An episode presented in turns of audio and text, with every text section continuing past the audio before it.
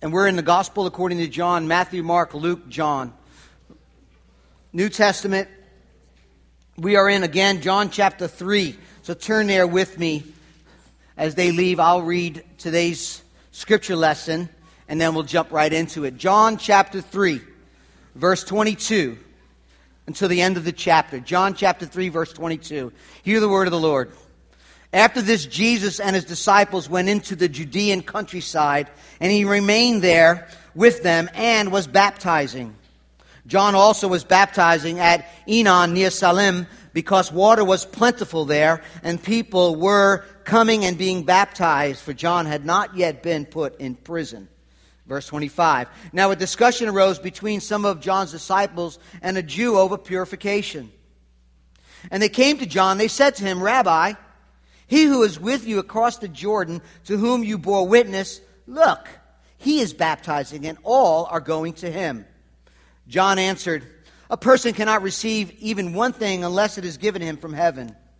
You yourselves bear me witness that I said, I am not the Christ, but I have been sent before him. The one who has the bride is the bridegroom. The friend of the bridegroom, who stands and hears him, rejoices greatly at the bridegroom's voice. Therefore, this joy of mine is now complete. He must increase, but I must decrease. Verse thirty-one. He who comes from above is above all. He who is of the earth belongs to the earth and speaks in an earthly way. He who comes from heaven is above all.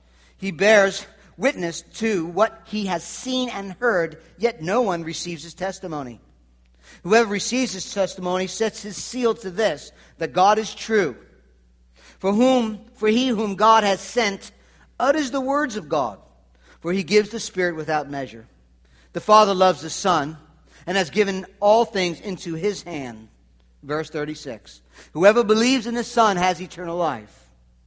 Whoever does not obey the Son shall not see life, but the wrath of God remains on him. May God have blessing to the reading of his holy word this morning. We are in chapter three, eleventh sermon of our series.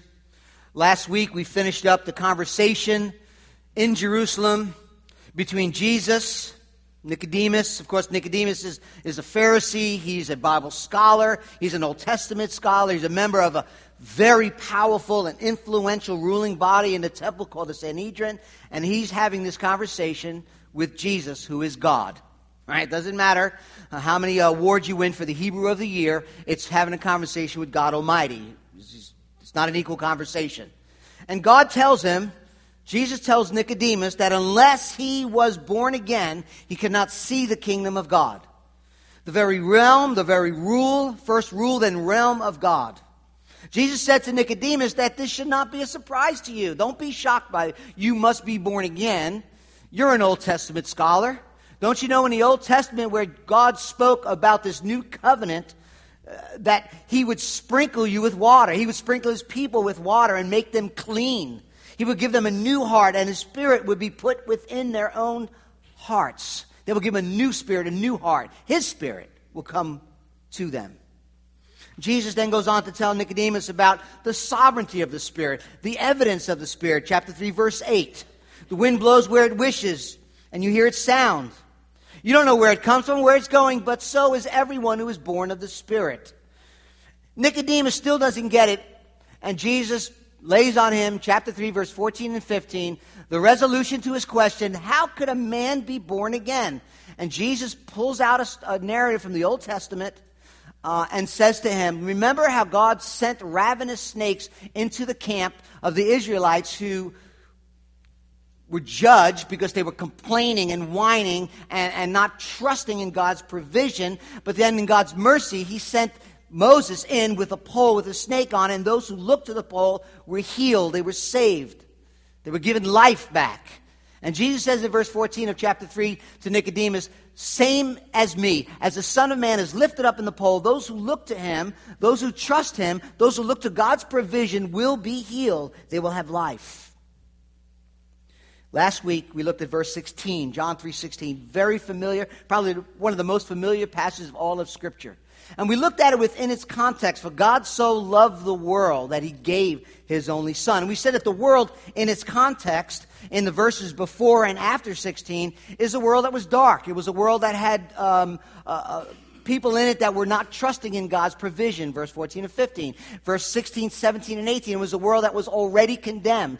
eighteen, nineteen, and twenty, there were darkness. There were people who loved darkness, who loved To, to run to the dark, who refuse to come to the light. That's the world. This world is a dark place. It's a spiritually dead people. That is the world in which Jesus came to. It wasn't this understanding that this world is this lovable people. No, it is the love that God sent his son into a dark world where darkness prevails, where light shines. Look at verse twenty-one, is where we ended last week. Verse twenty-one, where the light shines, people would rather be in darkness than love the light. But in verse twenty-one of chapter three, Jesus finishes and he says, but whoever does what is true, see that, comes to the light, so that it may be clearly seen that his works have been carried out in God. Now, the word light, we'll see in the gospel according to John many times, over twenty times, is connected to Jesus. So those who come to Jesus, those who, who come to the light, come to Jesus, their, their sins have been forgiven. They're the ones that look to the pole. They look to the cross. They're, they've been forgiven. They can walk in the light, and God empowers them. And God, and this is what John is saying, that if you come to the light and you believe in the truth, it's not that the light doesn't expose our sin. Light exposes my sin. But when it does, we don't have to run. Like those in darkness, we can embrace the light. We can walk in the truth. Why? Because in the gospel, we see the worth of Christ. We see all that he has done, his substitutionary death. And we stand with the disciples who say later on, Lord, where else could we go? Lord, whom shall we go to? You are the one who has words of eternal life. You're the one that offers life. And when we see all that Christ has done, we walk in light, we walk in truth. Not because of any power of our own or any strength of our own. It says in verse twenty-one very clearly, but it's the, that has been carried out in God. That has been formed by God. It's not about who we are. We talked about it just a moment ago. It's about all that God has done. Amen? Okay. So let's look at our narrative. That that brings us up to where we are. Now, chapter three, verse twenty-two, where we pick up our story. We'll, we'll, we're just going to walk through this passage together. And let me just give you four different, so you can follow along, four different um, uh, categories or headings of the passage as we look through. So we'll see the activity. We'll see this baptism going on. And then we'll see the attitude of, of not only John the Baptist, but the attitude of John the Baptist's disciples. They need an attitude check, okay? And then we'll see the authentication. We'll see the truth of what Christ is claiming and what we need to do and how to respond to that. And then we'll end with the acquittal. What is this chapter three all about? We're going to end on verse thirty-six. That's where we're at. Number one, the activity. Look at verse twenty-two with me. It says, after this, okay, so conversation with Jesus and Nicodemus is over. It says, after this, Jesus and his disciples went into the Judean countryside and remained there, and he was baptizing. New scene, new scenario. John also was baptizing at Aenon near Salim because water was plentiful, and people were coming and being baptized. So you have two baptisms, Jesus, John, people coming to both. Verse twenty-four. John had not been yet put in prison, kind of a chronological order we'll talk about in a minute. Now a discussion, verse twenty-five, arose between some of John's disciples and a Jew over purification. And they came to John, they said to him, Rabbi, he who is with you across the Jordan, to whom you bore witness, look, he is baptizing, and all are going to him. Okay? So let's set the scene. John is saying this is where Jesus went. Jesus was in Jerusalem. He was at the temple. He was dealing with Nicodemus. And then Jesus leaves and he goes to the countryside, uh, which is northwest. Jerusalem's here. He's going northwest a little bit outside of Jerusalem, and he's out in in, in, in a countryside, and he's baptizing. Okay, that's that's the scene. Now we learn in chapter four, verse two, we'll see next week, that Jesus wasn't actually doing the baptisms. Jesus' disciples, those who were following him, were, were doing the baptisms for Jesus. Chapter four, verse two. It says here, though, the word remained there. Jesus leaves Jerusalem and he goes northwest into an area, and it says he remained there. Interesting word. Convicting word. The word means, it's a vague word. It, it, it, it kind of points to what Jesus w- was doing out in this wilderness. He was baptized, his disciples were baptizing, and there's this indefinite period of time. He remained there. We don't know how long, but it kind of gives the sense that there was this unhurried, restful maybe ministry, undeterminate, not really sure, but he was there for a while. That's kind of what he's saying. And, and maybe, I, this is conjecture, I don't know, maybe John wants to let us know that Jesus gathered up his original, you know, the, the beginning of his of disciples, those who would follow him early on, and he's out in this wilderness, out in this place, and he's just spending some quality time, time quantity time, just ministering, you know, uh, discipling, you want to use mentoring, these young men who would follow him. And I got to tell you, I stopped in my tracks when I read that verse. How much unhurried time do we spend with Jesus? How much indefinite amount of time of sitting and listening to Jesus do we spend? I am a list guy. It's Christmas time. I have this ongoing list. It just never ends. I take stuff off. I put stuff on. I want to remind you, as I remind myself, we need some unhurried quality time with Jesus. We need to sit back, open our Bibles, read and pray, and spend time with the Master. That's what I think they were doing. Now, John is saying that the Baptist, different guy, right? John the Apostle wrote the book. John the Baptist is is actively baptizing near Aenon, or Salim, near Aenon. Aenon, depending on how you say it. It's a medical term. It means that there was a place, they don't know exactly where it is, somewhere near Samaria. It's getting ready for chapter four. We're going to go into Samaria. But he's saying he was somewhere where there was springs. That's what the word means. There's plenty of water. Why was there plenty of water, and why was that necessary for John to be there? Because he was baptizing.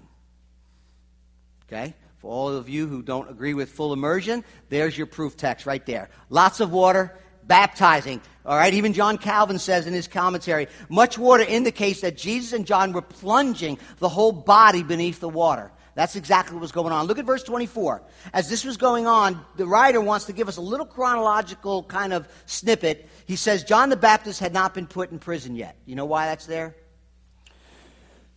John one, verse eighteen, up to now, all that's going on, okay, was not written in any of the other synoptic gospels, Matthew, Mark, and Luke. They pick up Jesus' ministry after this. So this author, eyewitness, ministering with Jesus and letting us know this is all going on before the other three synoptic gospels, which were written at the time, had even mentioned. In those gospels, Jesus comes on the scene ministering, and all this is taking place even before that. And that's important, because when you read Matthew, Mark, Luke, and John, oh, excuse me, Matthew, Mark, and Luke, synoptic means similar, um, you'll find that Jesus uh, is calling his disciples to leave their nets and follow him, and it seems like, you know, it's the first time they met, but that's not really accurate. They did drop everything, and they did go, and it showed great, you know, loyalty and love to Jesus, but this is all going on. So when you're reading your Bibles, you know, chapter one, verse eighteen of John through here, not written in any synoptic, it's it's, it's silent. So that's that's kind of, he's given us that kind of insight right there, okay? Now, verse twenty-five tells us that a discussion arose. See that? The actual mer- words mean t- to express the, a forceful opinion. So there was some dispute going on. Some commentators even think an argument. So an argument arose, you see that, between John the Baptist, his disciples, and a Jew, he's not named, over purification.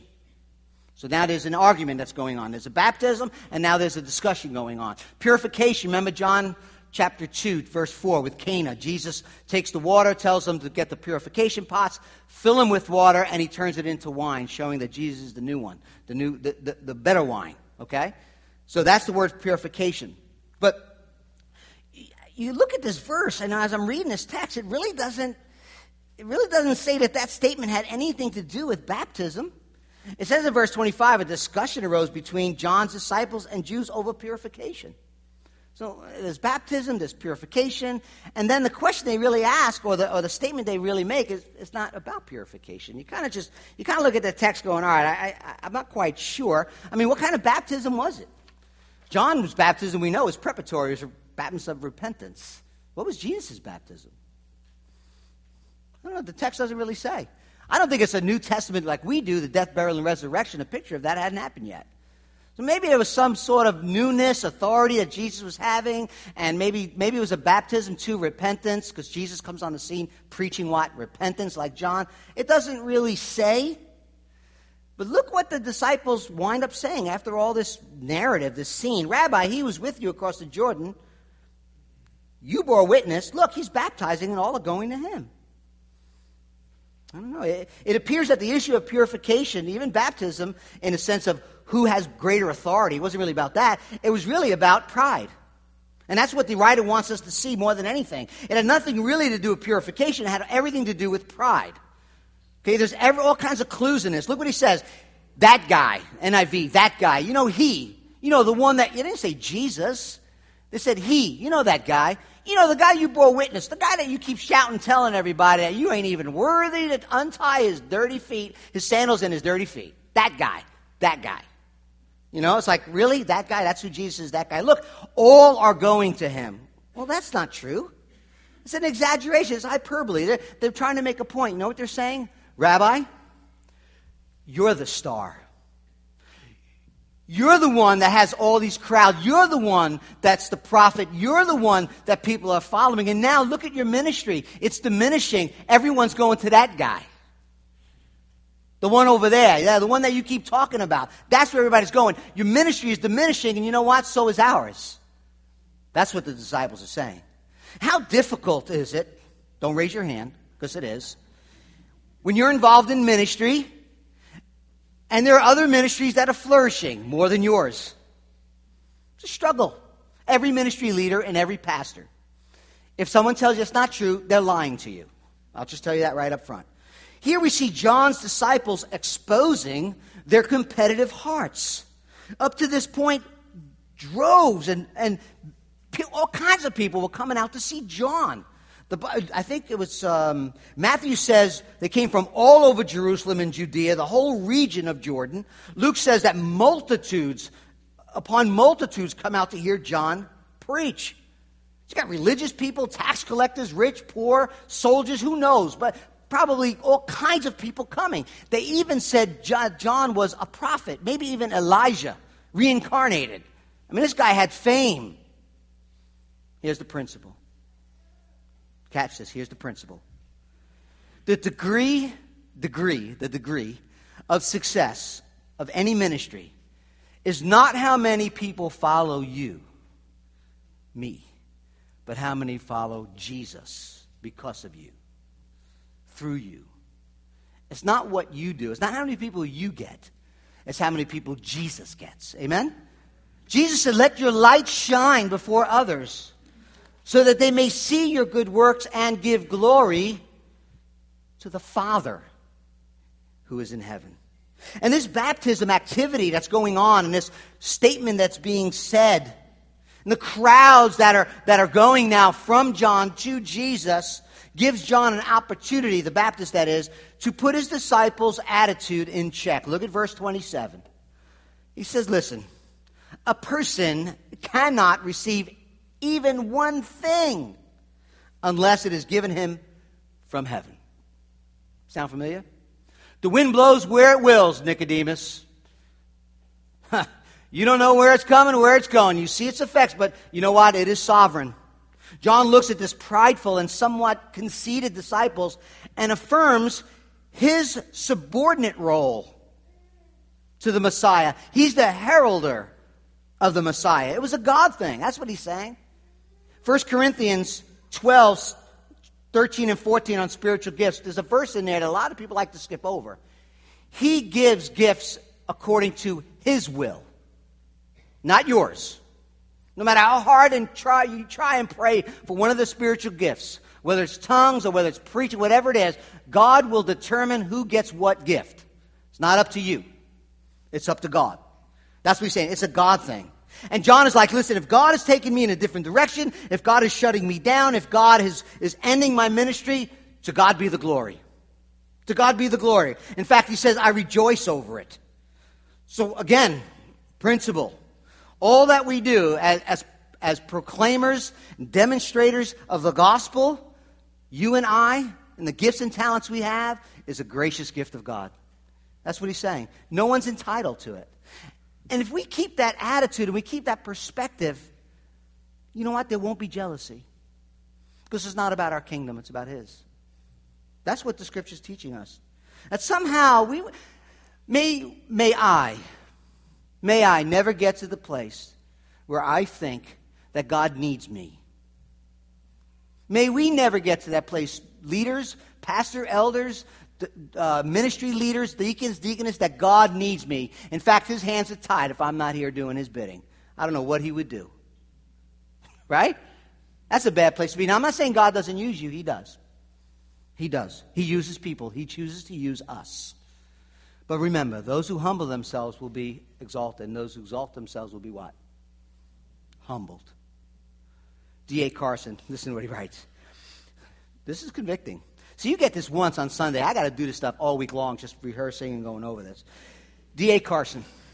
Deep discontent over God's wise, sovereign disposition of people and things would in that instance betray not only unbelief and faithlessness, but the worst form of perennial human sin, constant sin, the arrogance that wants to be God and stand where God stands.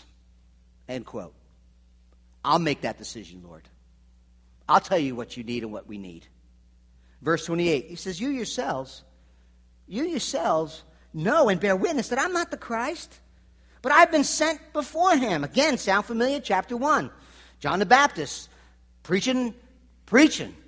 Jews come up from Jerusalem, and he and, and he testifies, I'm not the Christ, I'm not Elijah, I'm not the prophet, I'm the I'm not the prophet, I'm the one with the voice.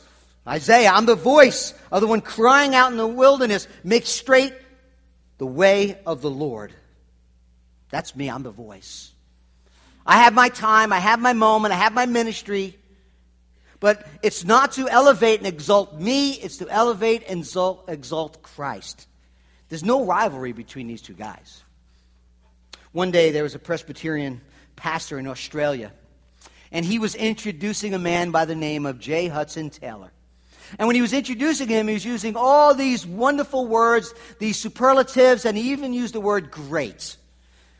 Now, if you don't know who he is, Hudson Taylor, the one that was being introduced, he was a missionary to China. He founded the China Inland Mission. The man was there for over fifty years, responsible for bringing eight hundred, seven hundred, eight hundred people to China. He worked to start all kinds of schools. Thousands of people came to faith through his ministry. Powerful guy from the world's perspective.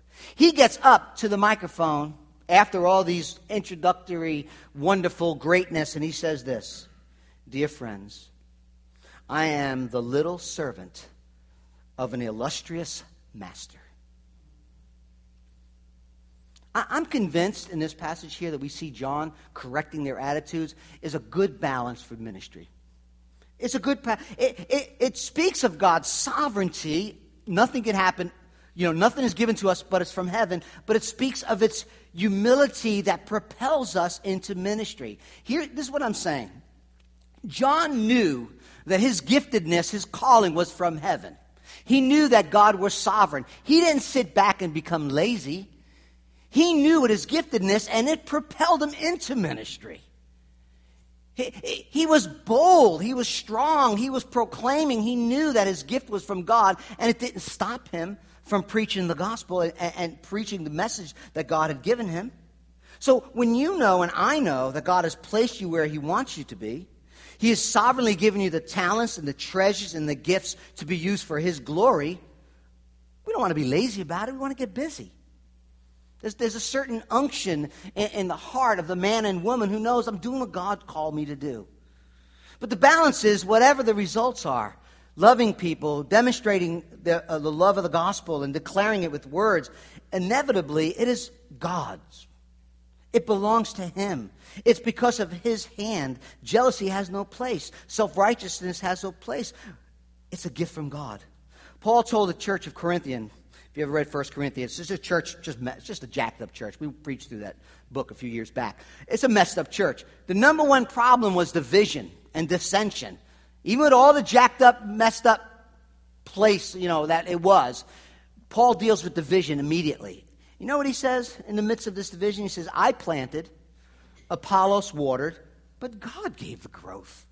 So neither he who plants nor he who waters anything, but only God who gives the growth. I'm humble. I know this is what you've given me. I'm going in mission. And I, but you know what? To praise be God. That, that's his attitude. He's trying to correct his disciples' attitude. Look at verse twenty-nine. The one who has the bride is the bridegroom, the friend of the bridegroom who stands and hears him. Rejoices greatly when he hears the bridegroom's voice. I hear his voice. He's the one I've been saying. He's the one everyone's going to. But you know what? Look what it says. Therefore, this joy of mine is now great, complete, fulfilled. His proper attitude and perspective helped him to understand his role. And he uses a parable. He says, you know what? You know the friend of the bridegroom is like the best man. You know what? He's responsible to make sure things are going right. He's responsible for the for the wedding, and kind of making sure things go straight. It functions well. Um, he organizes details. He's even responsible. The best man and this, and this this friend of the bridegroom is responsible to make sure that the bride and the bridegroom come together and meet. He's watching this and he's saying, this wedding's happening. I'm doing my job. I'm watching it happen. And, and I'm watching this groom unite with his bride. Having done that, he says, my joy is complete. You see, the news that this band of disciples of John brought to him is exactly what he's been longing to hear. It filled his cup up with joy. All genuine, real ministry is Christ-centered, not man-centered. Leon Morris wrote this. This is a tough statement. Listen to this. It is not particularly easy, it is not particularly easy in this world to gather followers about one for a serious purpose, but when they are gathered, it is infinitely harder to detach them and firmly insist they go after another. It is the measure of John's greatness that he did just that. End quote. John, things are going really good. We got lots of crowds coming, and now the crowd is dwindling. And you know what? We're declining. Jesus is growing. We don't like it. There's fame. There was prestige. The lights were flashing. People were coming. They wanted to hear what I have to say. And now, you know what? The friend of the bridegroom, sitting by, crowds are going. He's full of joy. And those watching it saying, you know what? Our job is over, and I don't like this.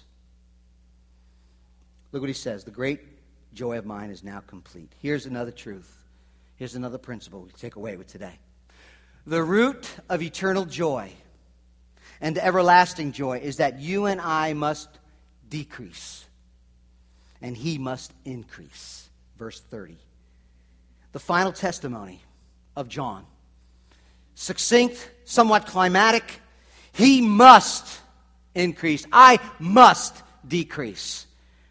Must, that word must is, is a strong word. It, it is not this grudgingly reluctant, complaining, unwillingness to humble oneself. It is the overwhelming, wonderful, joyful word of, of, of praising and, and, and looking to the supremacy of Christ. That's what he's saying. John is on the ascendancy, Costinger writes. John perceives his ministry coming to a close. It's not just a personal issue. It is a transition from the Baptist to Jesus, a crucial salvation historical watershed where the Old Testament is going out and in comes the new, the Messiah. Two things for me, and I'll share them with you. Two things for me that have helped me to try and at least curb pride, keep my eyes properly on the King, his kingdom, not on me, not on things I'm doing, but on Jesus. Two things I want to share with you to help me do that. And maybe you can learn from it as well. Two statements that were made to me, or I'm sure you've, some of you heard them already, but I'll share them with you. Number one, what is humility? Humility is not thinking less of yourself, but thinking of yourself less. Humility is not superiority. Inferiority, excuse me. It's not inferiority. It's not thinking, oh my, God will never use me. Oh, look at me. It's not E R. What, you know, that's really just another form of pride. Humility is not thinking less of yourself, but thinking of yourself less. It's not inferiority. The other one that I've learned along the way is humility is confidence properly placed. It's not superiority. You see, if we have our eyes and our minds and our hearts on other people, look how well they're doing. Look what's going on over there. We'll always find a reason to be prideful. The enemy wants us to find people in ministry or doing what we do that either do it better than us or worse, so that we can either be envious over their successes or proud. Oh, we could do it better. But when our eyes are fixed on Jesus, His kingdom, His glory, we will be captivated by the one, Jesus, who is infinitely above all. And we will consider ourselves just grateful servants of the King. That's what John is coming to. That is what John is sharing with this group. That is the secret to joy. That's the secret. Does your ultimate and eternal joy rest in your circumstances? Things like what you have, maybe, some things that you don't have? Or does your eternal joy come from knowing Christ and seeing Him get glory? Family, you'll never, will, will never truly understand what the joy of the Lord is and what Scripture teaches about joy until we understand that ultimately it's tied in giving God glory. Giving Him glory gives you joy. They're linked together. And sometimes we we, we chase things around thinking this will give us happiness, this will give us joy. God wired us so that as we praise and exalt and make much of Him, our joy is complete. It's what we need, and it's the way we were created. Uh, Arthur Pink says this: humility is not the product of direct cultivation. Rather, it is the byproduct. The more I try to be humble, the less shall I attain unto humility. But if I am truly occupied with the one who was meek and lowly in heart, if I am constantly beholding His glory, His value, His worth in the mirror of God's word, then shall I be changed into the same image from glory to glory, even by the Spirit of the Lord, Second Corinthians three. John knows, he accepts his, his, his reality that many are coming, were coming to him, now they're all going to Jesus. Old era, new era, there's the Messiah. It's not the voice of him anymore, it is the voice of Jesus we are to follow, right? That's the attitude. Look at the authentication. Now, in your Bibles, if you have your Bible with you, I hope you do, you'll look at verse thirty of our text ends with a quotation mark. Some scholars believe that John the Baptist is finished in verse thirty, and in verse thirty-one, like we saw last week, it was a little bit of it, uh, not a little bit, but a, a God-ordained, a, a, a, a God thing that John the Apostle now puts his words in, that, that it was the direct uh, work of the Spirit in the Apostle, and he kind of just adds his divine thoughts in this. That, that's up to you if you want. You can study that in community group, that's fine. But all Scripture is God-breathed, so it doesn't really matter. Um, this is the word of the Lord. So John speaks, and he says this. John, he says, there is one who is from the earth, and there is one who is from heaven. You see that in verse thirty-one. Verse thirty-one reads this. He who comes from above is above all. He who is of the earth belongs to the earth. What's he talking about? He's saying, I preach the gospel. I'm baptizing. I'm declaring here on earth, but there's one who's coming. He's not from the earth. He's above all, and therefore he is the one that we should be following. That's what he's saying. He is from all eternity. Verse thirty-two. He bears witness, that's Jesus, to what he has seen and heard, yet no one receives his testimony. Again, very familiar, Nicodemus, chapter three, verse eleven. Jesus says to him, I say to you, we speak of what we know. We bear witness, to talk about the Trinity, I believe, bear witness to what we have seen, yet you do not receive our testimony. In the gospel according to John, you're going to see the word witness and the word testimony a lot. Family, don't, um, how can I put this? That's, a, that's an important word. Testimony, even today, and in biblical times, and in antiquity of, of, of, of years ago, testimony is very, very important. People giving witness and testimony to truth verifies its truthfulness. So when it, when John and Jesus, they're all using these terms, we testify, we are witnessing, it's serious. A, a witness, a testimony is a person who has firsthand knowledge. And Jesus is saying, I was with the Father, I have firsthand knowledge, and I have provable uh, uh, facts of history that I can establish. Even the testimony of one witness does not constitute truth in the Bible. Reminds me of a story I heard of a man who was accused of biting another man's ear off. I know you're thinking Mike Tyson, but that's not the guy I'm talking about. This one man was accused of biting another man's ear off. There was only one witness. Unfortunately, he was a backwoods kind of guy. Redneck, can I say? If there's anybody, I'm sorry. Uh, you can call me a city slicker if you want. Um, and he arrived on the scene after it was all over. So this defense attorney was hired by, by the one who's accused of being the one who bit his ear off. This, this, this city slicker attorney says to himself, all I got to do is put this country bumpkin up on the stage, on the stand. That's all I got to do is, and I'll just tear apart his character, his credibility, credibility and my, my client will walk free. So he calls this backwoods kind of guy to the stand, and he says, let me ask you, you know, in his nice slick shoes and his three-piece suit, let me ask you, were you there when the argument started? No, sir. Were you present when a fight broke out? No, sir. I just arrived at the scene when it was all over. So, the attorney says, you weren't present when a defendant allegedly bit this man's ear off.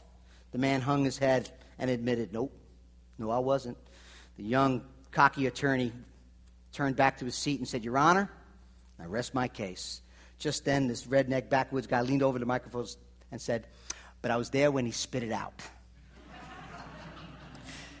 Whoever receives, verse thirty-three, receives his testimony, receives the truth of Christ, receives the truth of John the Baptist, receives the truth of John the Apostle, who was an eyewitness of the death, burial, and resurrection of Jesus. Those, verse thirty-three, whoever receives his testimony sets his seal to this. God is true. Family, you remember in Genesis thirty-eight. Some of you were here, some of you weren't. Judah, one of the twelve tribes of Israel, father of the twelve tribes, Judah, had sexual intercourse with his daughter-in-law. He thought it was a prostitute. This is in the Bible. I am not making it up.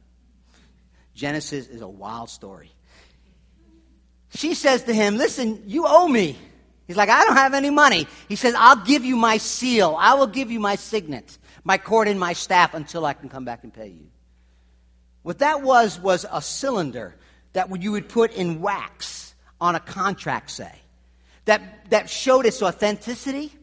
It showed its um, not only authenticity, but um, personal guarantee that the owner would, would, you know, be back to pay. It was, it was a way to show personal uh, accountability. It was a way to show ownership, authenticate the person who's making the agreement.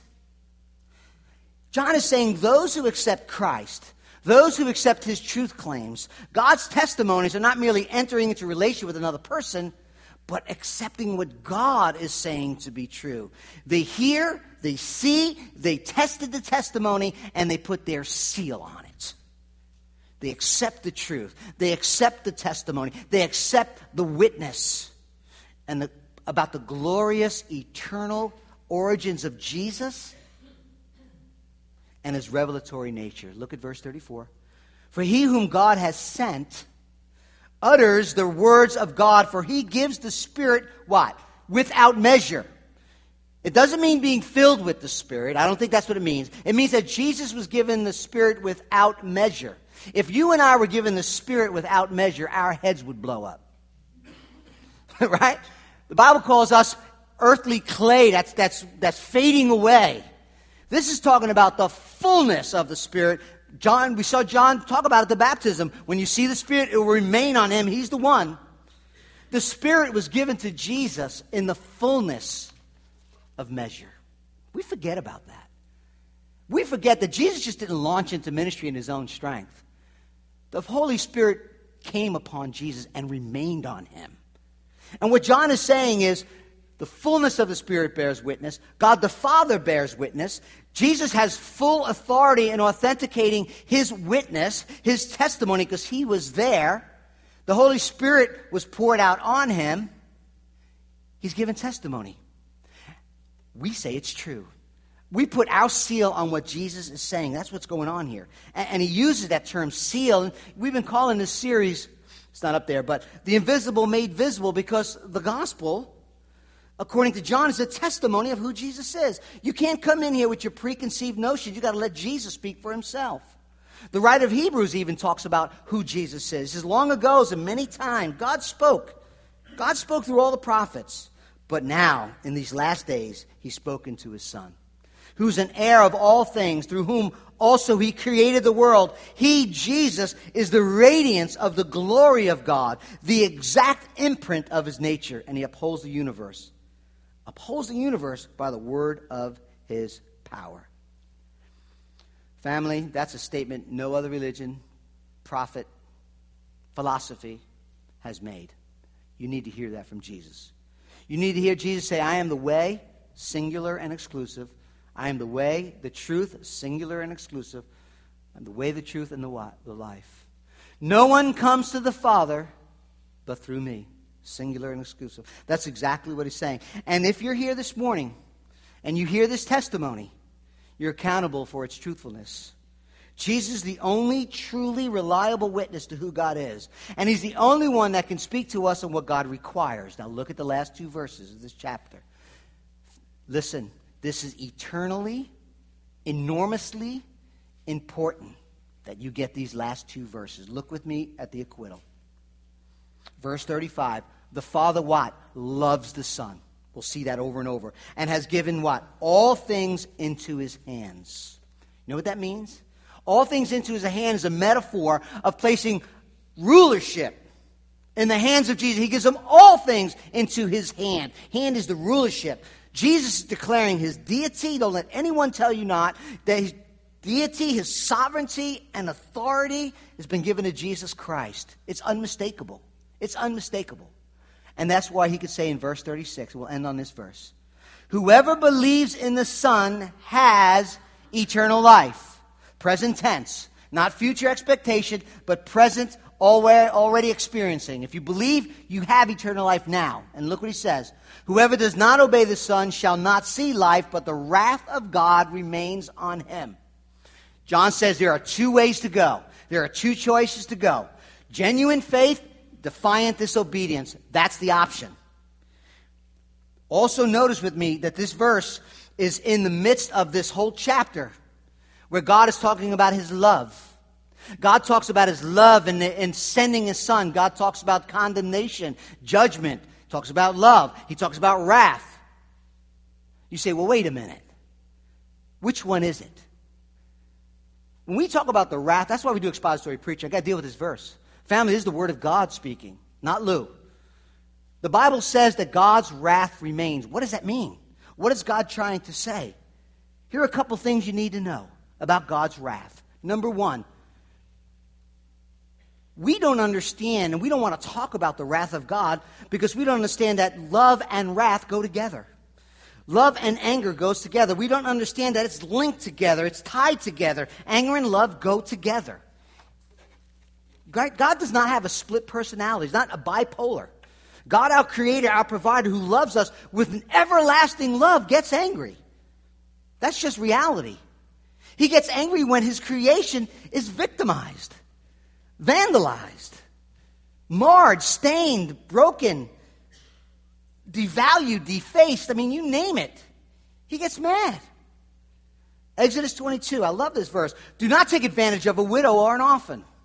Don't take advantage. If you do, and they cry out to me, I will certainly hear their cry, the Lord says. My anger will be aroused. I'll kill you with the sword. Your wives will become widows and your children fatherless. Like, this is my creation that you are just abusing. You say, well, that's the Old Testament. Really? Hmm. Matthew twenty-three. Woe to you, scribes and Pharisees, hypocrites. You travel across sea and land to make a single proselyte. And when he becomes a proselyte, you make him twice as much a child of hell as yourself. I don't think Jesus said it that way. I did it just as a contrast. You know what? You guys are traveling around. You know what? You're really making people a child of hell. You really shouldn't do that. I don't think so.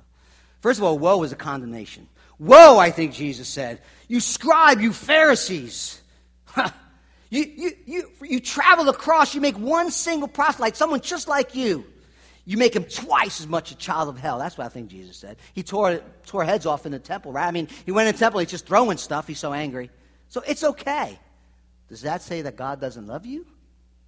You say, oh, if God is loving, how could he be angry? I would say, how could a loving God not be angry? If you love someone, don't you get angry when things happen to them, evil happens to them? How can you watch the television and see these mass shootings and not have some arousement of anger? If you are, you're dead. You better call a doctor. What if, what if someone in the mass shooting killed someone like your son, your daughter, your mother, your father, your child, your grandchild? How much more angry would you be? Okay, it's okay. Here's God looking down on all that he made, all that he provided for, and look what jacked up world we're living in that you and I are part of. Of course he's going to get angry. What kind of God would he be if he wasn't? What kind? He wouldn't be even worthy of worship if he didn't get angry at sin, right? So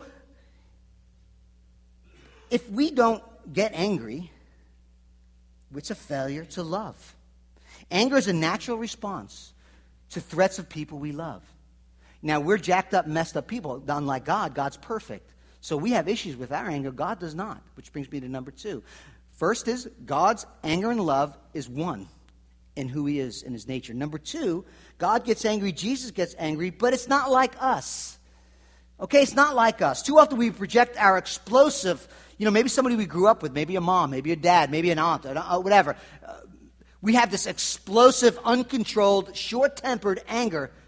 And then we project that kind of wrath onto God. That's not true. God's wrath is his settled, unchanging anger that's displeased against sin and evil. His wrath is a response to his holiness. He is perfect and just and hates sin. Again, D A Carson said, God's wrath is not some impersonal principle of retribution, but the personal response of a holy God who comes to his own world, sadly, fallen into rebellion, and finds few who want anything to do with him, end quote. You say, no, no, no, no, God is love. It says so in John three sixteen. It says so in First John. I would say, yes, it does, but he's also holy and he's just, and he gets angry at sin. So do you. If God were not angry at sin, as I said, he wouldn't be worthy of our worship. The wrath of God in the Bible, the way the Bible portrays it, expresses God's intolerance of sin and evil. And the kingdom of God, we're back to Nicodemus, the kingdom of God will not tolerate any form of sin. We're not going to be stabbing, shooting, killing, lying, cheating, manipulating each other in the kingdom of God. It's perfect. It's shalom. You can't get in. And that's why he says, John is making clear, believing in the Son is the only way to inherit life and escape wrath. It is commanded by God, and it's a failure to trust him isn't a failure to obey him. This belief and disobedience is the same.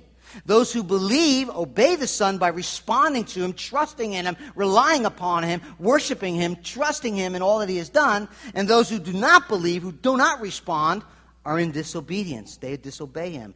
And the only way, family, couple more minutes, I want you to catch this. I want to wrap this up. The only way you can understand the wrath of God, angry towards evil and sin, and his great love for you is on the cross. It is the cross. The only way to understand God could be loving and wrathful is on the cross. Because on the cross, the wrath of God and the love of God meet and are satisfied. For God so loved the world that he gave his Son as a substitute, who stands in your place. The cross is the answer. Like the pole that was lifted up, Jesus is lifted up on the cross. And there when he was crucified, he satisfies the fierce and holy wrath of Almighty God, crucified, where we ought to be. And then God's justified anger on sin fell in all its power, in all its severity, not on us who deserve it, but on his Son. Then God, in his love for us, doesn't judge us for our rebellion. He judges his Son, and instead he can extend love and grace and forgiveness and mercy to you and to me, ones who don't deserve it. We were alienated in our minds. We love darkness. The Bible says, we read it earlier, we're already condemned. We're already objects of wrath. He has every right to destroy us without explanation. But listen, Jesus on the pole, on the cross, that God sent him in the world to accomplish that substitutionary atonement for us. Jesus drinks the wrath of God toward evil, turning away his rightful wrath toward us, dying in our place and taking what we deserve upon himself. We're in, we, just a, an hour ago, the, we gathered together for communion with the band. And I was just reminding myself as I remind them, we talk about the cross and the anguish and the and the pain it must have cost Jesus to hang on a cross with nails through his hands, through his feet, crown of thorns, and hang there to die. It doesn't compare to God's judgment and wrath and condemnation that was poured out on him for you and for me. That's the cross. Jesus bears all the blame, all the punishment poured out on him. And his wrath is satisfied. God's wrath is satisfied by Jesus on the cross. His love is then extended to you with grace and mercy. That's what the, that's what the table is all about. That's what this John three sixteen is all about. For God so loved the world that he gave his son to a world that's condemned, to a world that has darkness, to a world that needs and should be and deserves to be judged. But listen, family, he died for you. He loves you. And what's going to be your response today? Maybe somebody here, you know what, you, you don't want to talk about God's anger and God's wrath. It remains on you. But there's an escape today. And his name is Jesus. And he came because he loves you. He came because he wanted to rescue you. He came because he wanted to pardon you. He came because he wanted you to escape the rightful wrath that deserves, that you and I both deserve. Respond to him this morning. Trust in him this morning.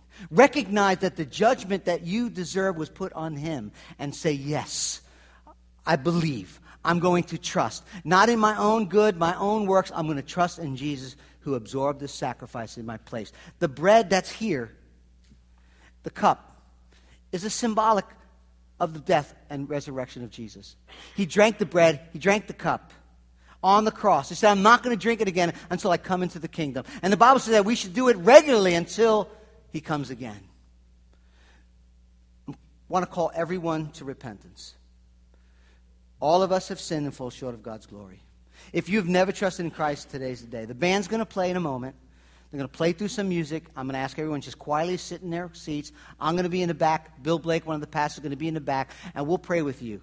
If you need to come back, we'll pray with you. And we're just going to sit. We're going to repent of our sins. We're going to ask Jesus to forgive us of our sins. We're going to acknowledge his work on the cross. We're going to acknowledge that he died and took the wrath for you and for me. And then we're going to celebrate. When you're ready, you're going to come up and you're going to take the bread. You're going to take the cup because you're celebrating the forgiveness that God has offered to you. Maybe today's the first day. Maybe today's the first day you're going to drink of the cup and take of the bread because you're a follower of Jesus Christ. That's my prayer. Father, in the quietness of our hearts, we acknowledge thinking through this idea of wrath and love is, is somewhat difficult for us to fully comprehend. But, Father, we know without question that we are sinners. I mean, there's no question, Lord. We do not walk perfectly. We have not in any way, shape, given you all the glory that's due your name. We have made other things our idols rather than loving and worshiping you. And, Father, that is called sin. But, Lord, we also want to publicly acknowledge that Jesus Christ is our sin bearer, who took our wrath, who died in our place, who absorbed all the evil and wicked things that we have done upon himself, was buried. Third day, he rose again, announcing to the world, to us, that his sacrifice has been accepted. So, Father, as we go to communion, as we remember the death, burial, and resurrection of Jesus, give us faith, help us to trust, help us to believe with our whole hearts this morning.